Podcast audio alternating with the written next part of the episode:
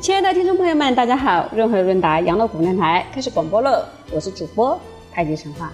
今天分享的主题是自我修炼的六个阶段。研究易经的朋友们都知道，六这个数字特别亲切。翻开任何一本介绍易经的书，都可以看到六十四个卦象，每个卦象由六个横线，也就是六爻组成。横线有两种，有的中间有断开，是阴爻；中间没有断开的是阳爻。这样的阴阳二爻组成了六十四卦，描绘了天地万物的变化，也写尽了人生处境的百态。我们传统国学这些方面来看，是不是太神奇了？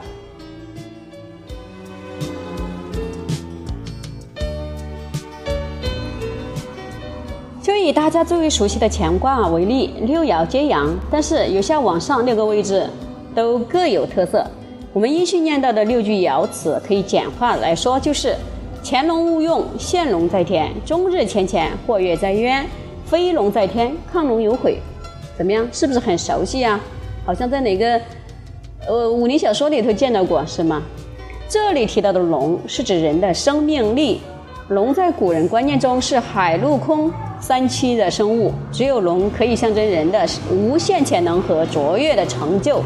但是谁可以通过重重考验，最后展现出人性的美妙光彩呢？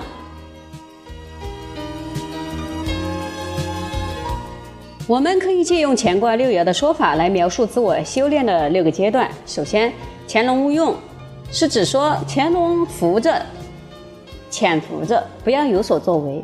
一个人在年轻的时候，最好先充实自己，接受良好的教育，尤其要建立正确的观念。累积各种资源，准备接受社会的考验。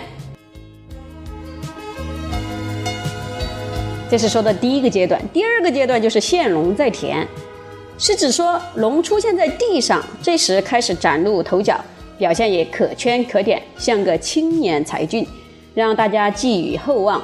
这时仍需继续努力，安于偏下的位置，因为二在六爻里面只是第二步而已。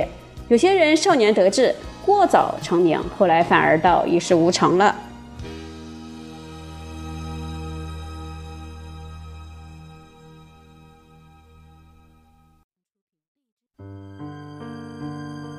接下来到了第三步，终日乾乾，是要整天勤奋不休。由卦象来看，第三爻是下卦三爻的结束，准备往上接到上爻的三爻，呃，上卦的三爻。这时心中难免皆生恐惧，不敢稍有松懈。有些人未到中年就饱经忧患，明白命运和遭遇不可预测，在苦乐感受的冲击之下，对人生终将死亡也得到了深刻的体验。接下来第四步是或跃在渊，是说或往上跃升了。或留在了深渊，人到中年稍有小成，那么要接受现实，还是要往上提升呢？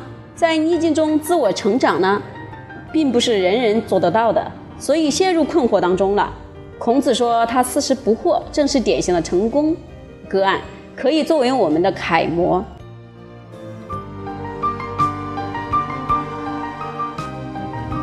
好，接下来第五步，飞龙在天，是说。龙飞翔在天空，总算不负平生的志向，可以大显身手，为人类社会做出贡献。在此，必须要说明的是，这一步绝不仅限于政治界或者是企业界的成功人物，而是每一个人都可以做到的。在德行止于至善，这是第五步，飞龙在天。第六步，亢龙有悔，是说龙飞得太高，已经有所懊悔了。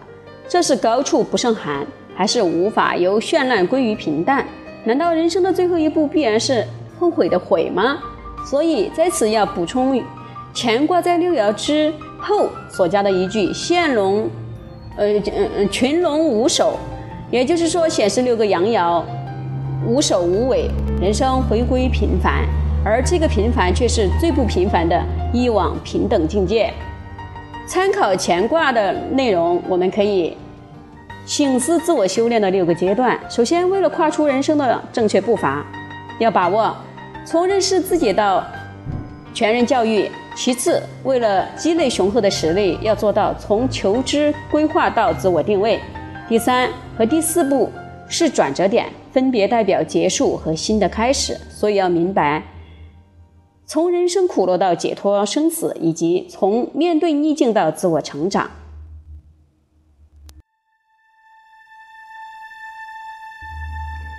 第五步是飞龙在天的意象，从开发潜能到止于至善，真善美各种正面价值在此都有实现和提升的机会。那第六步呢？懊悔不舍，也有放开植物的觉悟。所以要学习的是从心灵跃升到密契合一。